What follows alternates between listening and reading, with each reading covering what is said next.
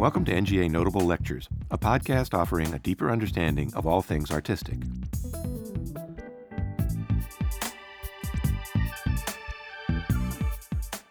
The studio life of Anne Truitt, 1921 to 2004, is explored in the Focus exhibition In the Tower, Anne Truitt. The first major presentation of Truitt's work at the National Gallery of Art, the exhibition celebrates the museum's acquisition of several major artworks by Truitt in recent years, including seminal works from the collection of the Corcoran Gallery of Art, as well as several outstanding loans. Bringing together nine sculptures, two paintings, and 12 works on paper, representing the different media in which the artist worked, the exhibition traces Truitt's artistic development from 1961 to 2002. One of the most original and important sculptors to emerge in the United States during the 1960s, Truitt is unique in the field of minimalist art. She hand painted her sculptures in multiple layers to create abstract compositions of subtle color in three dimensions. Her art is infused with memory and feeling, unlike much minimalist art, and while most of her peers were based in New York or Los Angeles, she worked alone and independently in Washington, D.C. For a public symposium held on January 19, 2018, Miguel de Baca further explores ideas first introduced in his book Memory Work Anne Truitt and Sculpture by considering Truitt's oeuvre in the context of the cultural practice of historic preservation and the idea of the 20th century monument. What is a landmark now? Landmark is one of the oldest words in the English language, originally used to convey a boundary line, a mark that exists between properties or estates. Over the centuries, it came to take on the additional meaning of an object that, by its very conspicuousness, could give direction during a journey. Neighborhoods, jurisdictions, communities, towns, these became known for their landmarks. In a sense, the community took on the character of the landmark, was identified by it, and identified with it. The landmark, too, is a place of reckoning with history. In Milton's Paradise Lost, the landmark is the place where Michael the archangel took Adam to peer into the future to see the horrifying consequences of his sin played out in the lives of his sons, Cain and Abel. To see Cain's jealousy and rage well up against his brother, to witness Cain murder him, his brother, his own flesh, in cold blood. Adam, open thine eyes, the angel announced, and behold the effects which thy original crime hath wrought. What is a landmark now? In modern usage, we might think of a landmark as something historically significant, tied to the past. Perhaps it marks a turning point. Perhaps it defines an entire era. Perhaps it addresses a past with which we no longer wish to identify. Over the past year, Americans have been given much to think about concerning history and the anger, the real rage that it produces. Oftentimes, these confrontations ignite in the presence of monuments and memorials, places that visualize our history.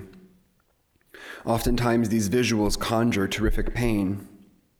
We are in a moment in which we, as a people, are being asked to see our landmarks again, to evaluate which histories we should honor, to review the past and its bearing on our present. Given these urgencies, I wish to structure my remarks today on the question of what we can learn about reckoning with history from the artist Anne Truitt. Truitt was one for whom memory and history were absolutely foundational to her practice. And furthermore, she was especially concerned with how the past was infused into places and spaces, how we, as ordinary beholders, come to experience the past when our visual and bodily perception becomes focused, how we potentially see ourselves differently or think differently when we notice a certain color or shape. Truitt's allure is that she coaxes these visuals into our consciousness. They can be as unpredictable and volatile, as ordinary and subtle as memory itself. Truitt pioneered the minimalist style, for which she is best known, during a period that was, quite interestingly, itself undergoing a major reorientation in its attitude towards landmarks from the past. And while much of the United States had history on the mind, Washington, D.C., where Truitt lived and worked, was especially caught up in the new enthusiasm for historical preservation.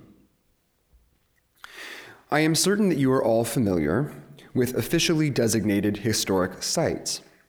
Oftentimes, you will see a plaque which has some variety of the language you see here. This site possesses exceptional value in commemorating and illustrating the history of the United States.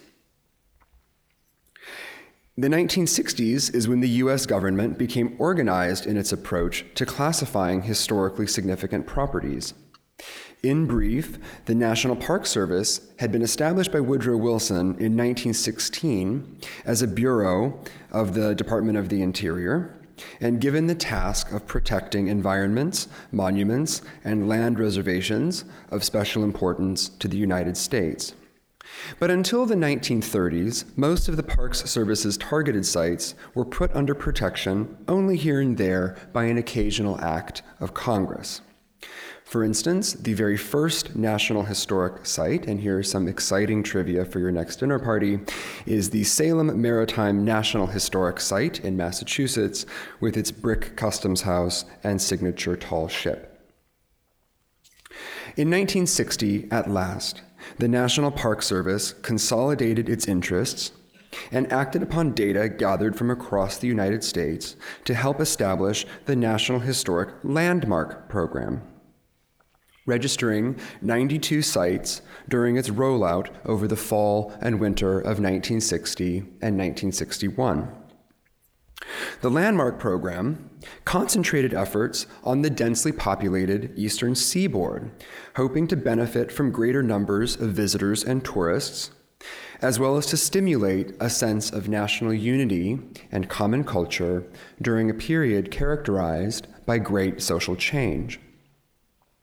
19 landmarks were designated within the District of Columbia, not only including the obvious choice of the U.S. Capitol building and the White House, but also less frequented sites such as the Octagon House, which is a plantation owner's mansion that was lent to um, President Madison after Washington was burned in 1814 and St. John's Episcopal Church, the so called Church of the Presidents, located in Lafayette Square.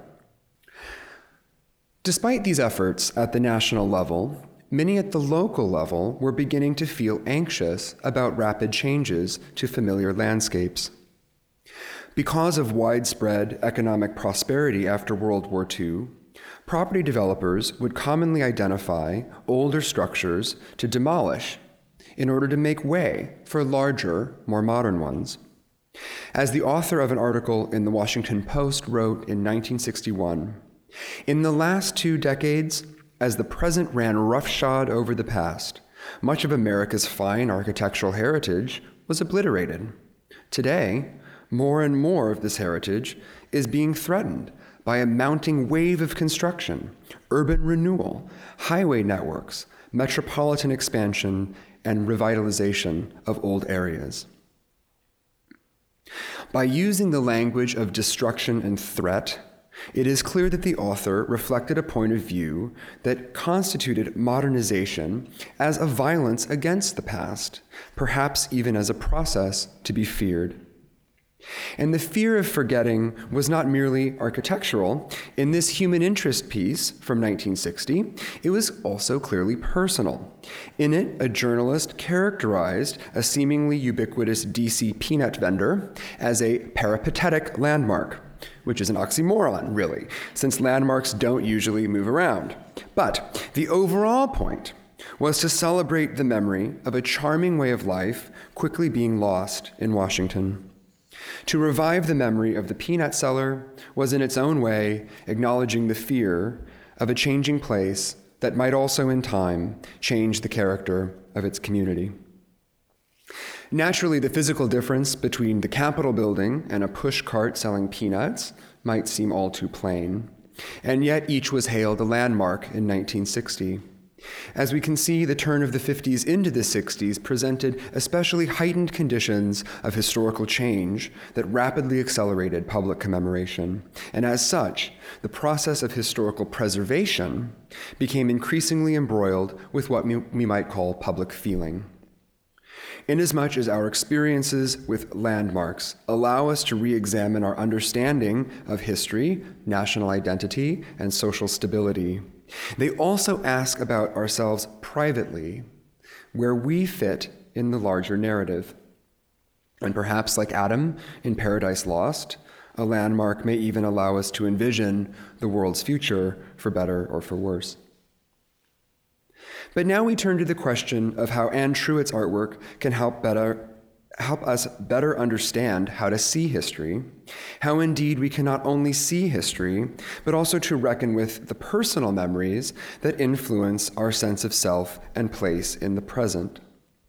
Truitt was an artist for whom these questions were pertinent, and in my book I go into great detail about her attachment to the French author Marcel Proust, whose theories about the vividness of memory were impressed upon her in the 1950s when she produced a translation of secondary literature on Proust by the French scholar Germaine Brée.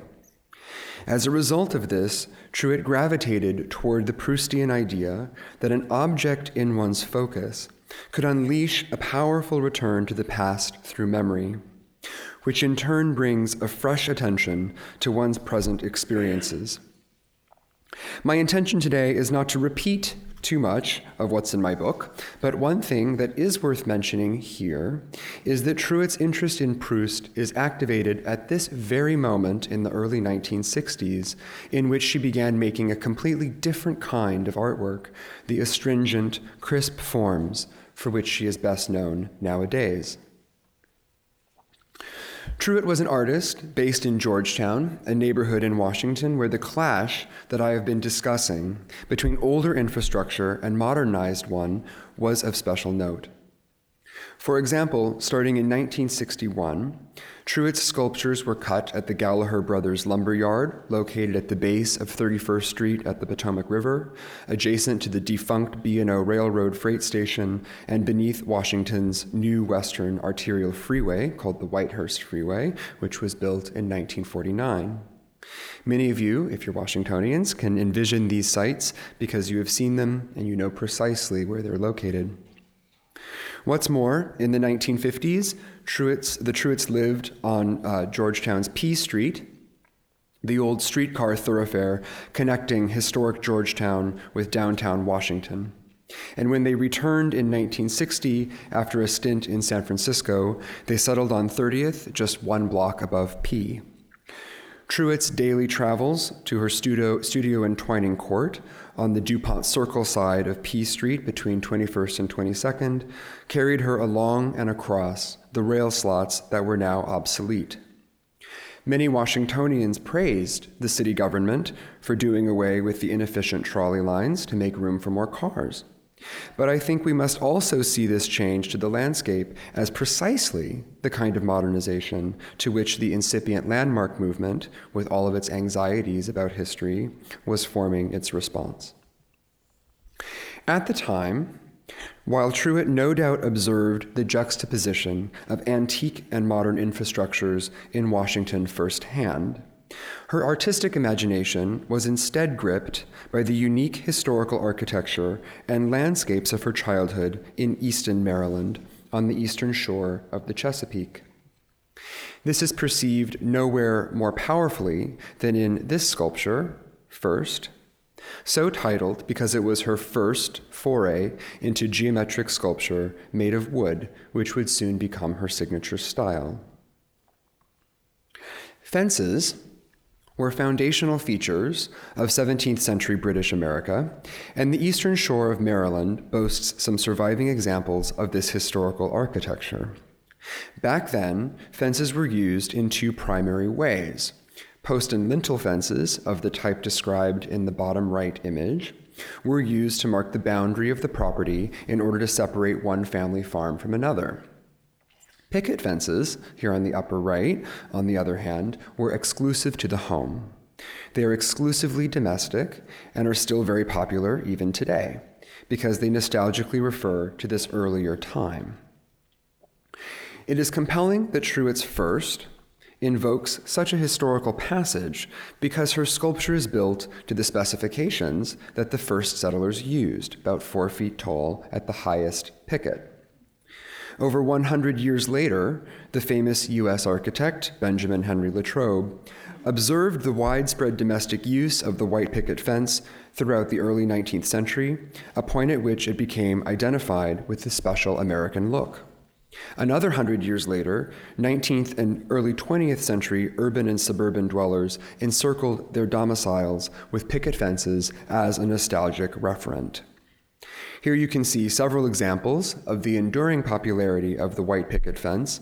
The top slide is a 1920 photograph of a colonial home with the characteristic picket fence outside, and the bottom slide is of a home in colonial revival style, so a new home uh, with a picket fence surrounding it from approximately 1960.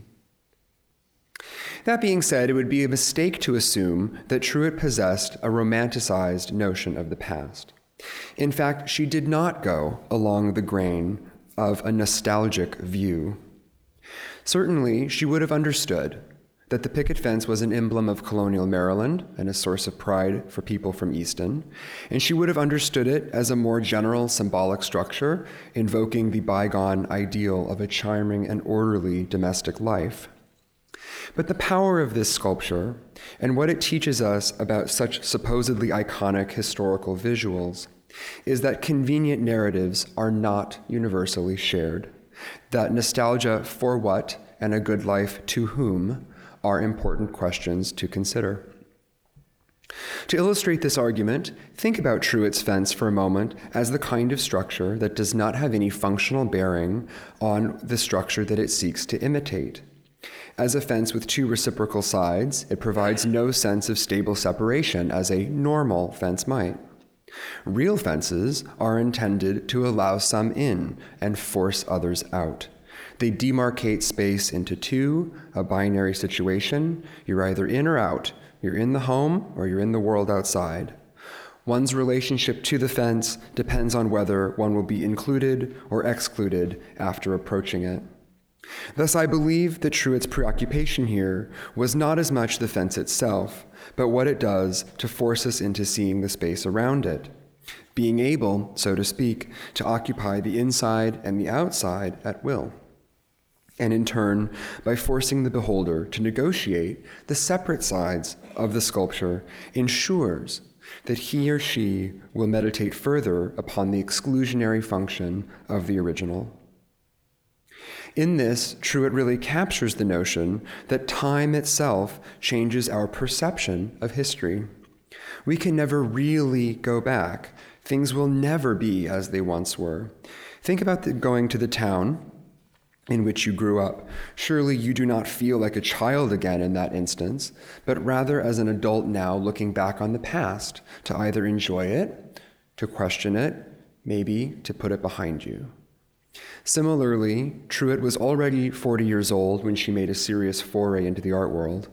She had necessarily projected herself outside of the fences and boundaries of her childhood, and most certainly outside of the accustomed roles expected of her. Think about the fact that there were not many women who made it as professional artists in the first half of the 20th century, and no doubt she endured episodes of sexism and exclusion right from the start. In effect, she was not looking back on the past to regain it, but rather to understand what it could mean for her now in the present. In the 1960s, not all artists were as eager to give the past such free admission to the here and now. In fact, in that era, the word monument, and here we can think of a monument as one particular kind of landmark, was repeatedly used in opposite relation to minimalist sculpture because it was associated with a long and rather romantic entanglement with history, a history that many artists wished to obliterate in their pursuit of something radically new. The art historians here will know a famous story told by the artist Tony Smith about a nighttime drive he took in the company of his students on the then unfinished New Jersey Turnpike. Quoted by the art critic Michael Fried in the famous essay Art and Objecthood, the drive purportedly liberated Smith's views about traditional forms of art and sharpened his sense that the contemporary direction in sculpture should ideally perform an introduction to new experiences rather than accumulate historical references. Smith presented the freeway site as a situation which was, in his words, without cultural precedent. In 1967, the artist Robert Smithson created a photographic essay entitled Monuments of Passaic, in which he documents various supposed landmarks in the suburban town of Passaic, New Jersey. Always teetering on the edge between earnestness and irony, Smithson plots out rather unremarkable industrial sites and parking lots as monuments, places that fundamentally reveal the mundane character of American suburbia. Smith is rather extreme to insist that the landscape surrounding the new freeway was totally empty. Despite the obvious Manhattan skyline radiating to the east, certain low flung marshy stretches might have seemed obscure, especially at night, but the perceived emptiness of the turnpike really owed to the fact that when it was brand new, it cut through land formerly occupied by several older cities, some of them quite densely populated, and hundreds of homes and properties had to be destroyed in order to make way for the modern thoroughfare. And in Smith's photo essay, the suburban wasteland set the stage for future succession more buildings, more shopping malls and parking lots, which would then, in the course of history, fall to ruin and set the stage for other buildings once again. As you can see, a preoccupation with how to understand time was a major theme of 1960s art. However, in Truitt's case, the beholder is allowed to experience the sense of new and old at once, of history and loss, often held in uncomfortable tension. These are sculptures whose shapes signify architectural authority austere plinths, edificial corners, and monumental supports. And yet, at the same time, the main visual event oftentimes is to notice the juxtaposition of colors, some of which are stark and others difficult to distinguish depending on levels of light and shadow in the viewer's environment. Take, for instance, the boldly titled Insurrection, summoning two blood reds vying for space along a nine foot board shored up by triangular struts, or by contrast, the diminutive Mary's Light of 1962, as much boldly present, rendered in pale white and bright yellow.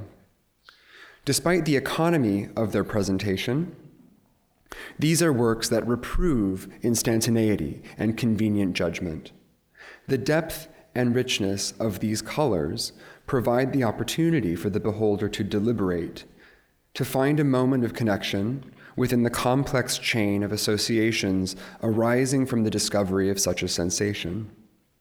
It is important to note that they originated in an era in which the subjective experience of time was a matter of great urgency. The past has always been hard to see in 1983, Truitt made a sculpture entitled Axilla, a column that is 84 inches tall, 8 inches wide, and 8 inches deep. The title is a Latin word meaning a joint where different directions meet. For example, in physiology, as just one example, this is where the arm meets the shoulder. The torso is the main support, but the arm stretches out another way. Think about this idea as I read you a passage from Truitt's daybook, her first artist journal, published in 1982. Here, Truitt recounts the sight of two trees at Yaddo, an artist colony where she worked for the summer.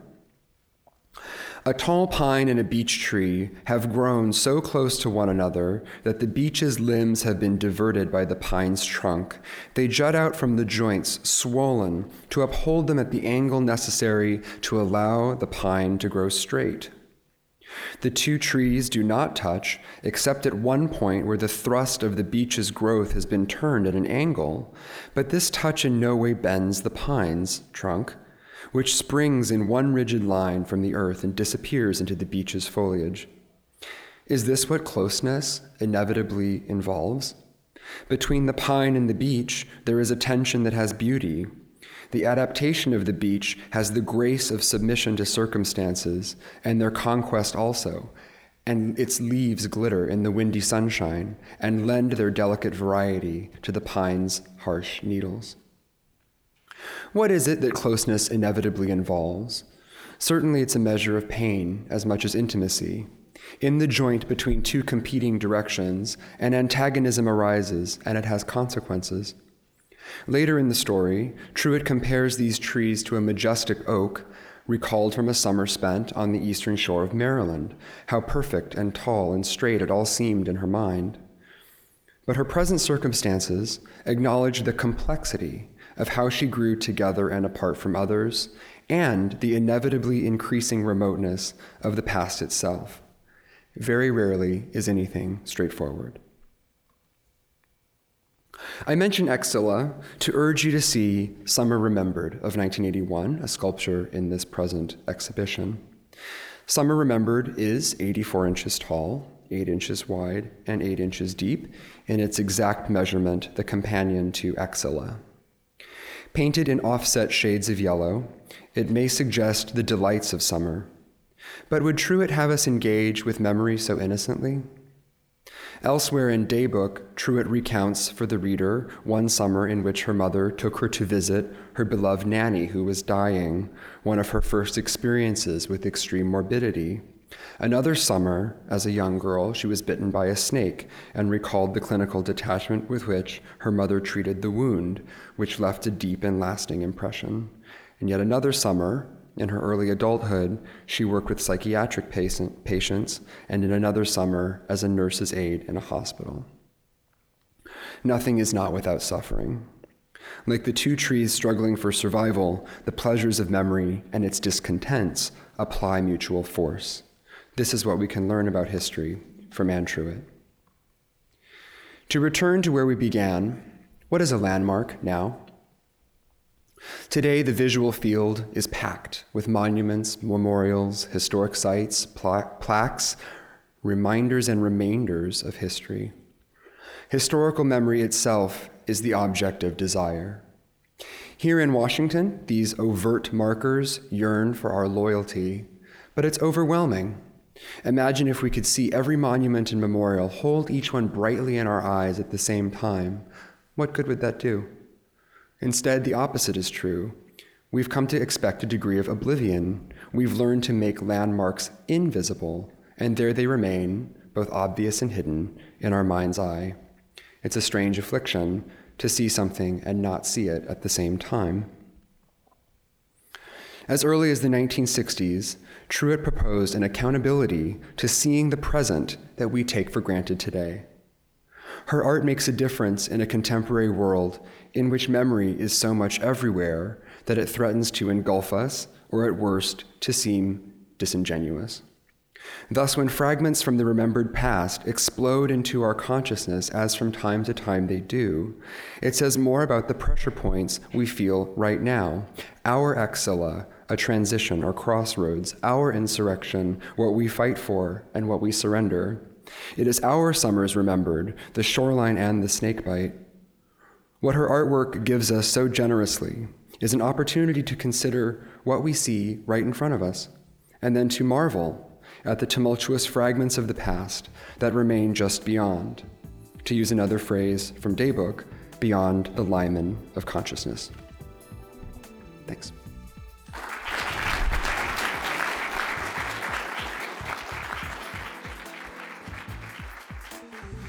This has been a National Gallery of Art podcast.